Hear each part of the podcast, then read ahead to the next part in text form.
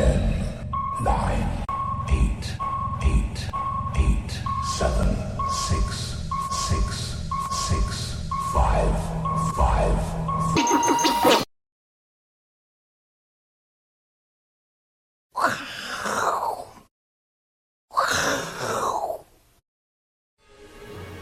欢迎收看，我是金钱豹。好，那在节目开始之前呢，照例跟各位报告啊，这个爆头的 logo 好才是认明政治标记的。我是金钱豹，同时呢，订阅开启小铃铛。哦，此外呢，啊，这个加强定、普通定两定一起服用效果更好。好，此外，另外就是说，我是金钱豹这个脸书粉丝团哈，这个时时不会有一些这个好康的抽奖活动哈，FB 的。独家幕后的花絮，好，在这个呃粉丝团上面提供给大家参考了哈。另外，呃，这个小编金科科也正式登场了哈，大家可以呃加入他一下，好，这样子就可以呃有些问题也可以问金科科哈。那这这个就是啊，这个现在目前这个假冒货太多了嘛，对不对？好，我们要认明金科科财经吃货，好，是我是金钱爆官方唯一小编的账号。好，那另外呢，各位可以看到首播哦，一定会盖这个印章，好，首播的印章，好，所以呢只有。当天的节目呢，才叫首播哈。如果你是看到前几天的节目，那就不叫首播了哈，就不会有那个印章了。好，用这个印章来认定，好，这样子应该就很清楚哈。整个节目的内容啊，这个不至于说搞混了。哎呀，看到前几天呢，说哎，怎么好像今天的行情不是这样子啊？事实上，就是因为没有这个首播的印章。那今天的节目啊，我要来跟各位报告的，就是说最新的哦，这个这一波的台股的反弹了哈。这个其实应该就是跟着美股反弹的节奏，各位可以看到哈，这个美股从。呃，上周五开始出现了一个明显的拉升，好，那台股呢也跟着啊，这个美股呢出现了连续第四天的走高了哈，那等于说是上周五好，本周一、周二、周三好，连续四天台股都是收涨的哈。那这个收涨的行情为什么短线上会出现一波反弹呢？哦，就在破底之后反弹，好，那这个反弹到底是呃反弹呢，还是 V 转呢，还是回升呢？好，这等一下我会跟各位来做一个界定。好，我们先来看。呃，这个鲍尔主席啊，他其实呢，在美国 CPI 公布之后啊，哦，两次出面来安抚市场，我认为是这一次反弹的其中重要原因之一了哈。就鲍尔哦，那个告诉市场，诶，大家不要担心了，也不要猜了，哦，也不要吵了，哦，六月、七月，哦，联准会呢还是各升两码的一个态度没有变哈。那鲍尔是说呢，联准会会毫不犹豫的持续升息，就是我们升息不会停了哈，但是呢，也不会一次升三码了哈，所以你不要那么紧张。哦，只要通货膨胀下降，那未来联准会可能延续升息两码，好，就是五十个基点的步调，好，同时强调呢，升息打压高通膨的决心，那重申呢，联准会还会把通膨率啊打到两趴的一个目标去了哈，这个说法其实跟英国央行的行长贝利的说法是一样的哈，这个英国行长的说法呢是啊，英国也会不断的升息哦，直到英国的利那个通货膨胀率跌到两趴。但是呢，英国的行长已经告诉市场了哦，这个通膨啊，在今年秋天呢、啊，非常有可能会冲破十趴啊，所以可见这个通膨是非常顽强的，那也不容易那么快就把它打下来，好，所以这是一条漫长的升息之路，是这样吗？哦，另外呢，为什么不会升三码？哦，这个英王布拉德也向鲍尔靠拢，哈，支持未来升息两码的决策，哦，那个对抗通膨联准会，他说有好计划，好，看起来联准会的官员现在口径啊。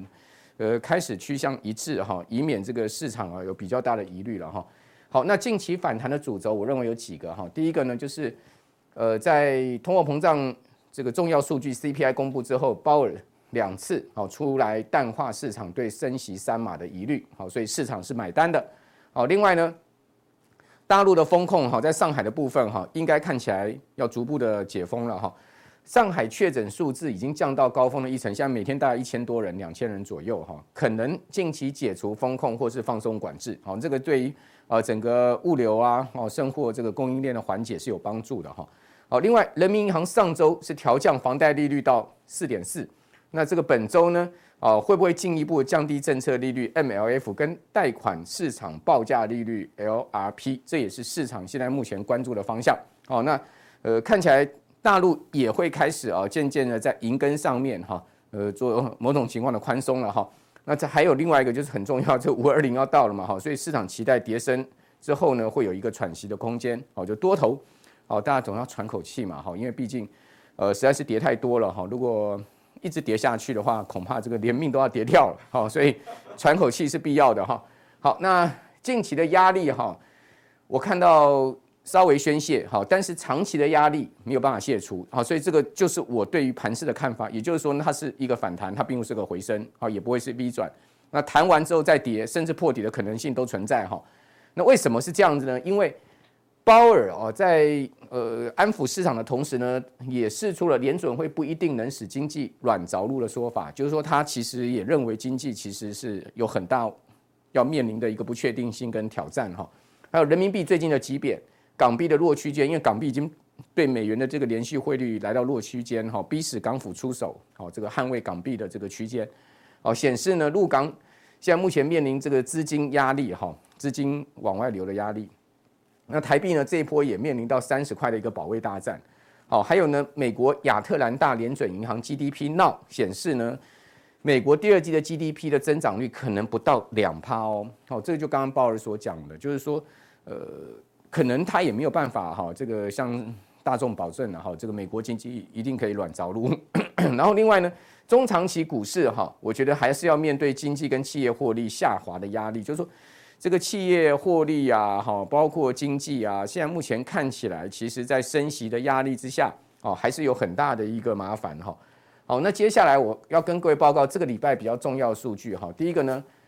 大陆跟美国要公布四月的零售销售，哈，这个是一个重要数据，已经公布出来了。好，那大陆是年减十一点一趴，显示大陆的经济状况真的不好哈。美国则是年增了八点二趴，好，同时呢，月比的增幅也符合市场预期。等一下，有实际数据给各位看。那这也是使得这个礼拜美股能持续反弹的一个主要原因哈。另外，欧元区第一季的 GDP 也优于预期，好，所以说欧元区的状况也还 OK，哦，也没有因为战争呢使得 GDP 转负。呃，那美国上周公布出来的消费信心不不太好啊，跌到二零一一年来的一个最低，所以可见就是说，短期的好的数据不见得能这个说服市场，就是说后面整个经济是没有问题的，因为有一些数据其实也还不不是太好哈，甚至是呃不好的一个状况。好，我们来看到这个数据哈，美国四月的零售销售增长哈，这个零点九哈，这个月比增长零点九。哦，这个略低于预期，哦一趴不不过不包括汽车销售增长零点六，则是优于预期的零点四。那欧盟统计局啊，礼拜二公布出来调整之后的数据显示呢，欧元区第一季的 GDP 季增零点三，好优于先前预期的零点二，年增是五点一，也优于预期的这个五趴。好，另外第一季就业成长率呢是零点五。这些数据啊，都告诉我们，尽尽管在乌俄战争的影响之下，欧元区的经济仍然跟去年的一个这个成长步调啊，还是在持续进行之中啊。好，那这个是美国的零售销售，各位可以看到，好，终于是符合预期了，不是红字了哈。你看到前两个月公布出来的红字，为什么是低于预期的一个状况？好，零点九，好，虽然不是一个强劲月比增长，但是呢是符合预期的。那但问题又说，美国人还是担心经济的一个问题啊。你可以看到谷歌谷歌的这个呃搜寻引擎里面哈，它显示现在美国人在 search 啊搜寻这个 recession 啊，哇，这个比率是越来越高啊。各位可以看到历次呃危机的时候，这个搜寻衰退哦这个字眼呢，哦比例都会上升哦。这一次也一样出现了同样的状况，显示什么？大家对经济是有疑虑。好，那我们刚刚讲说，密西根大学公布出来消费信心指数其实不如预期哈，大家看到。预测是六十四，公布出来不到六十哈，而且它是越来越低哦，显示民众对高物价哈、薪资所得增长啊这些呃看起来不能匹配的一个状况之下呢，其实对消费哈是拿储蓄在花钱的，并不是拿自己赚的钱在花钱的哈。好，那这个就是现在目前我们看到整个经济，所以我这边再做一个小结论哈，就是说短线上面它的反弹一定会反弹，为什么？因为跌深了总是会弹哈，这个皮皮球压到底了，它就会弹。但弹多高哦，以及弹完它会不会再掉下去，这是肯定哦。所以说中长线哈，我们认为，呃，一直到今年第三季、第四季，恐怕这种趋势还没有改变。好，这个是让大家参考的一个方向。好，阮哥，阮哥你好，我是我是小 K，我想要请教你一个问题啊，因为最近呃 很多热门新闻啊，包括了我们的卫福部长陈时中，他说最近防疫保单之乱，他认为保险归保险，防疫归防疫。那但是也有一些就是保险业者，他们来推估说，如果今天台湾染疫率达到十五 percent 的时候，恐怕会呃前六大的保险保险公司可能会五间会挂点。那不晓得阮哥，您觉得现在最近的这个防疫保单之乱，是不是会成为谋杀金融股的黑天鹅呢？我想金融股这一波的跌势哈，最主要有几个原因了哈，就刚刚小 K 所讲的这个防疫保单之乱哦，这个防疫保单之乱哈，我觉得是其中原因，并不是整个磨杀金融股的最主要原因哦，但它却是一个引爆点哦。那我们可以看到哦，整体台湾产险公司的净值啊，这个一千五百多亿啊，但是如果说照你刚所讲的这种染疫率去推估哈，他们所卖出去的保单可能的理赔金额可能会超过五百亿。哦，那这个对某些产险公司来讲是一个非常大沉重的压力了哈，所以，呃，这个产险股你恐怕是优先要避开的哈。那至于说那些大保险集团，它本身有产险的，像富邦啊、像国泰，他们也卖了很多防疫险。那这个产险的问题倒不至于说影响到他们的东根基啦，好，导致什么富邦、国泰保险啊，哈，这个金控出了问题，我倒是不是这样觉得这个。但是单一产险公司你就要小心了，哦，就是我刚刚讲的这个，你要把。大保险集团跟单一产险公司分开，那大保险集团它真正的问题是什么？今年股债双跌嘛，所以你可以看到公布出来的数据很恐怖哦，十五大金控今年第一季账面亏损将近两千五百亿啊！哇，这个账面亏损两千五百亿，不可思议的一件事情。那这些金控现在目前的海外投资的股债总资产的部位高达二十几兆哎，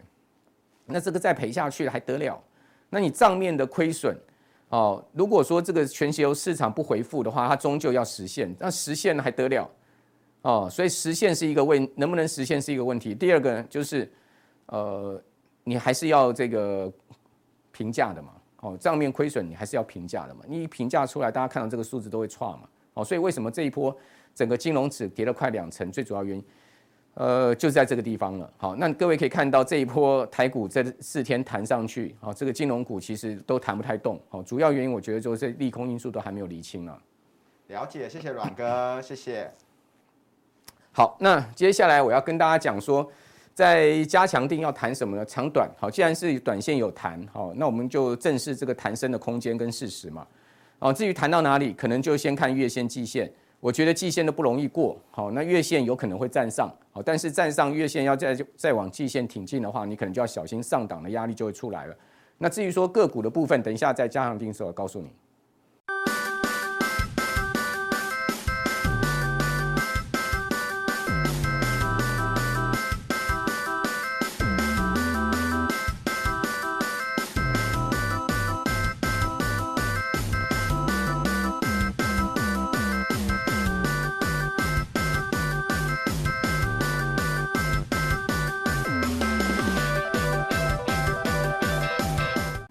欢迎收看，我是金钱豹，我是赵力。好，那我们来看一下哈，其实目前来讲的话，先观察一下最近的情绪，华尔街的情绪了哈。你可以看到，乐观的情绪哦，已经跌到雷曼兄弟。雷曼兄弟是二零零八年，好，那时候你可以看到现在的指数已经来到了相对低的位置，已经说代表的就是市场上非常的恐慌哦，市场非常的一个恐慌。另外的，大家另外除了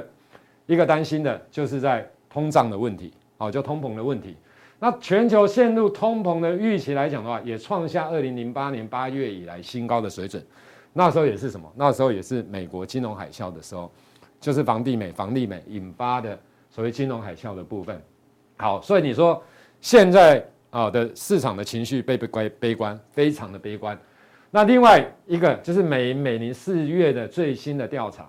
对管理九千八百六十亿美元的资产的管理规模来讲的话，这些人。来做一个调查，全球经济成长的一个增长预期来讲，崩塌至历史的新低。我恐怖吧，就恐怖哎，这是历史的新低啊！所以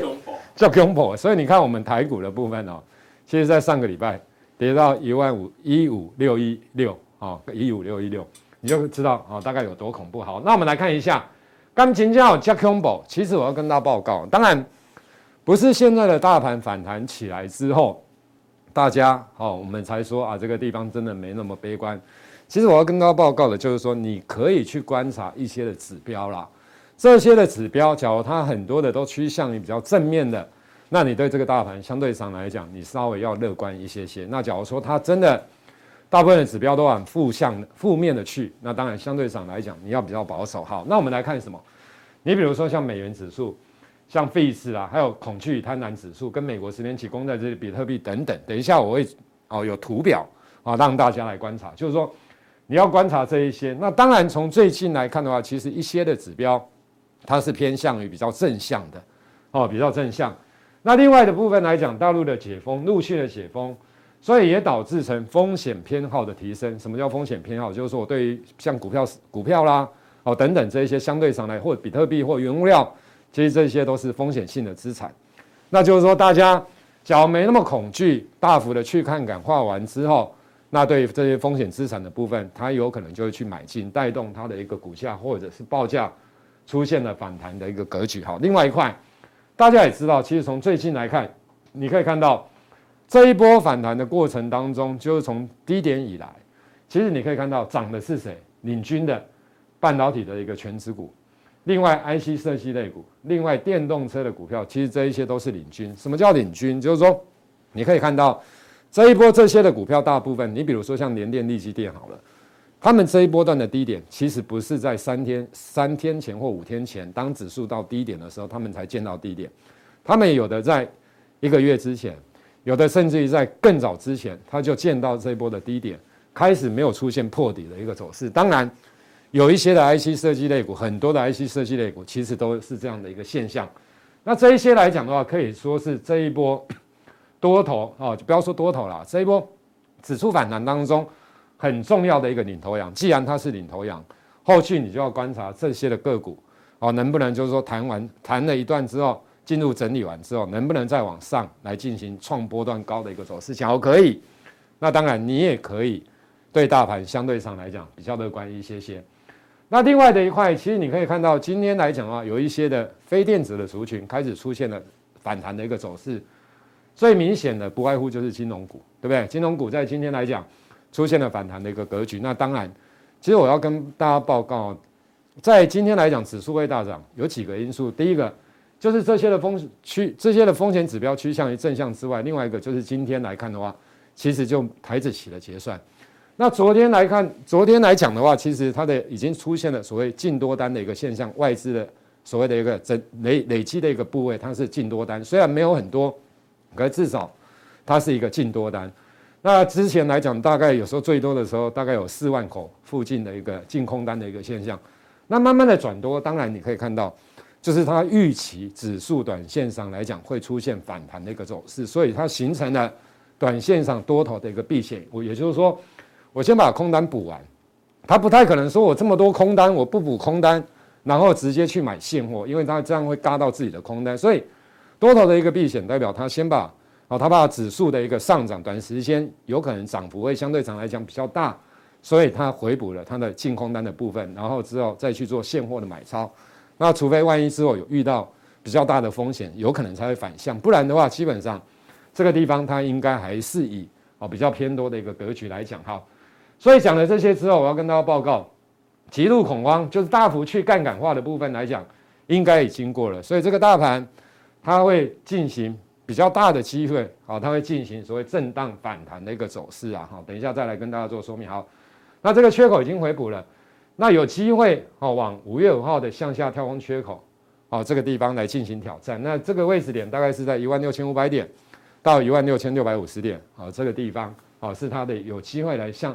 挑战的一个部分。好，那刚刚所提到的，你要观察什么？其实你看这些的指标哈，我们观察几个哈，第一个。美元指数的部分，在美元指数其实，在四天之前，美元指数都还是一直创高，好，它它它都还是呈现创高的一个走势。那大家有没有发现，今天收盘的美元指数突然之间出现了一根中长黑 K 棒的走势，所以代表什么？代表现在来讲的话，其实大家避险的部分就是大幅去杠杆化，其实这个地方都是在大幅去杠杆化的时候，所以美元哦出现了大幅升值的一个情形。那今天的一个收盘的一个美元重挫。你可以看到，今天美股四大指数就涨了，尤其是在费半的部分，涨幅更大哦。就是大家在去杠杆化的过程当中，似乎短线上到这个阶段，已经有比较哦所谓的一个哦没有那么的紧张了哦。就是大家似乎短去杠杆化的部分来讲，应该已经结束好，所以这个是很重要的指标哦。美元假如它可以趋弱，代表去杠杆化的部分哦相对上来讲比已经比较和缓了。可是假如美元指数真的在创高，那这个代表风险指标、风险性的资产相对上来讲就比较不好，所以你要去观察它哈，你要去看。那第二个来讲的话，为什么我说你可以看到，为什么在前几天的时候，其实美股的部分也出现了低点，台股也出现低点，因为在美元指数，美元指数是最晚转向趋向利好的。其实，在日元的部分，它的高点其实已经在一个多礼拜、一两个礼拜前就见到高点。那为什么要拿日元来跟大家讲？因为日元来讲的话，其实是最软的。什么叫最软？因为日本这个国家，它还在宽松它的货币政策，它还在买他们自己的政府的公债，对不对？所以你可以看到，在这样的情况之下，美日元的部分出现大幅的一个贬值，跟之前不太一样哦。之前的，假如金融环境比较恶劣。全球有系统性的风险的时候，其实美元跟日元往往都会出现同步的升值。可是这一次它是不一样的。日元为什么称为趋弱？就是因为哦，所谓刚刚所提到的哦，因为日本日本这个国家还在大幅的宽松政策。那最软的都不创高哦，当它创高的时候，你可以看到最软的货币都不创高。其实这也是一个指标往好的方向去走。另外的比特币的部分，之前来讲的话。也出现比较重挫的一个走势，慢慢的比特币也出现回稳，所以比特币这个是代表投机的一个指标。另外的恐慌性的指数来讲也是相同的，你有没有发现？这个是 S&P 500的恐慌性的一个指数，其实这一波段来讲并没有过这个高点。是 VIX 指数来讲，其实也领先出现了下跌的一个情形。那恐惧贪婪指数也是一样，其实现在还是非常的恐惧啦。那至少从六已经上升到十六趴的水十六的一个水准。十年期公债殖利率的部分，你有没有看到？其实也是从三点二出现了回档修正。就是说，你去观察这些的指标，这些的指标，角它趋向于慢慢的趋向于好，那就代表这个反弹它会继续的哦出现所谓震荡走高的一个态势，破底的机会不大。可是这些指标，角慢慢的趋向于不好，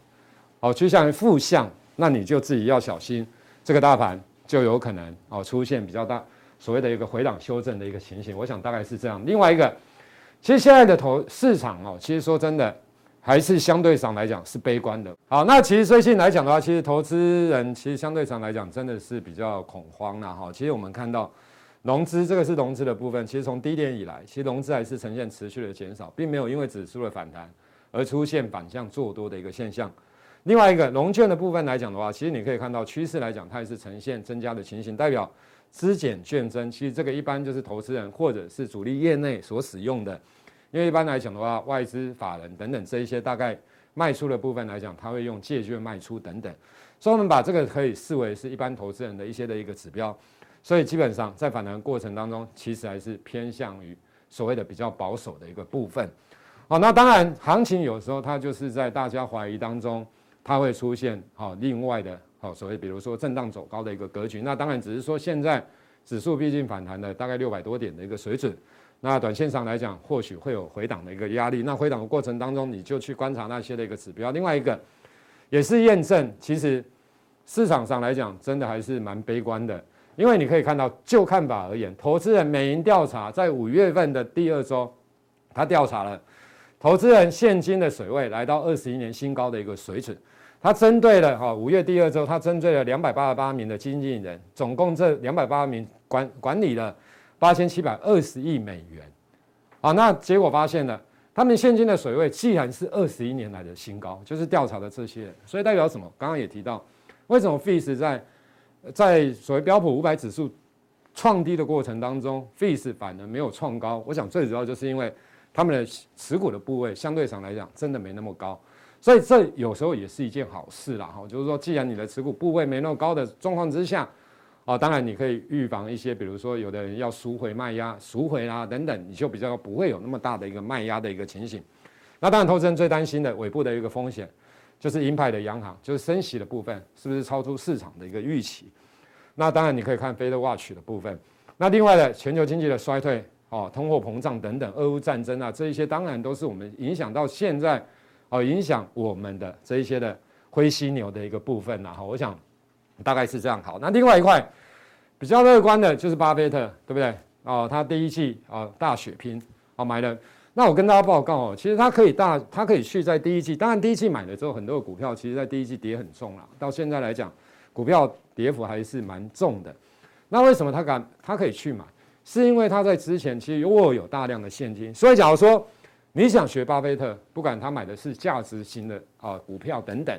你一定要有一个前提，就是你自己的部位，换句话说，就是你的持股部位相对上来讲要比较低。你不能说我已经持股了八成，哦，持股了九成，我还要开杠杆用融资下去买，那当然不行啊。大家懂我的意思？人家是有很多的现金，大家知道吗？就是我的现金很多，我的持股比重不高，那当然在下跌的过程当中，我可以稍微的乐观下去进行买进的动作，并且他买进的。是他自己认为的成长所谓的价值型的一个股票，那他当然哦持有的期限相对上来讲也是比较长啊，所以我想是这样的一个情形。好，那另外的，刚刚一开始有提到，其实这些股票半导体的部分，电子股还是盘面上很重要的一个主轴啦。哈。那当然高盛喊台积电九百一十，我们不管台积电哦能不能到九百一十二，可是其实台积电的基本面的部分相对上来讲真的是没什么太多的问题。不过就是说，像这种股票，其实我跟大家报告，大概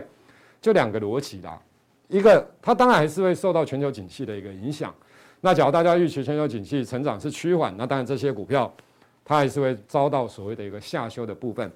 那第二个来讲的话，其实就是所谓大家认为的筹码的一个问题。那这一部分当然就关系到所谓的一个市场是不是在去杠杆化。假如说大家一些投行都在变现，都在去杠杆化。那当然，这些股票其实当然受影响的程度也相对上来讲会是比较大，因为毕竟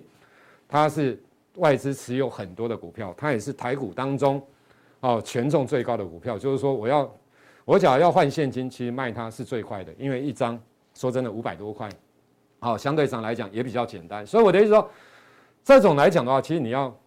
搭配的是全球有没有出现所谓的一个去杠杆化的现象。假如全球景气或者是说现在的投资的氛围相对上来讲比较好，它就有机会来呈现震荡走高的态势，就如同最近一样。你说基本面有改变吗？没有。你说它因为高盛喊的九百一十二元才上来吗？不是，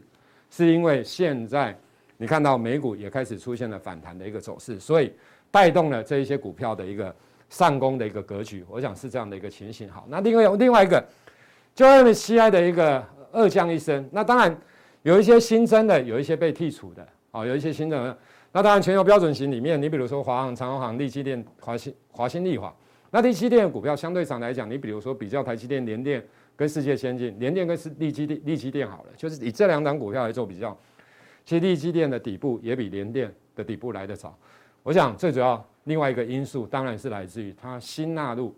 所谓 MSCI 的标准型的一个指数的部分，因为五月三十一号要生效。好，那另外的还有一些新增的一个股票等等。好，那当然，这当中来讲，有比如说像六一零四的创维啦，或者是像是二三四零的一个台亚等等这些的股票，我觉得你也可以从这一些新增的一个个股，因为这一些大家会预期在五月三十一号当时收盘的时候，最后一笔会有被动式的买盘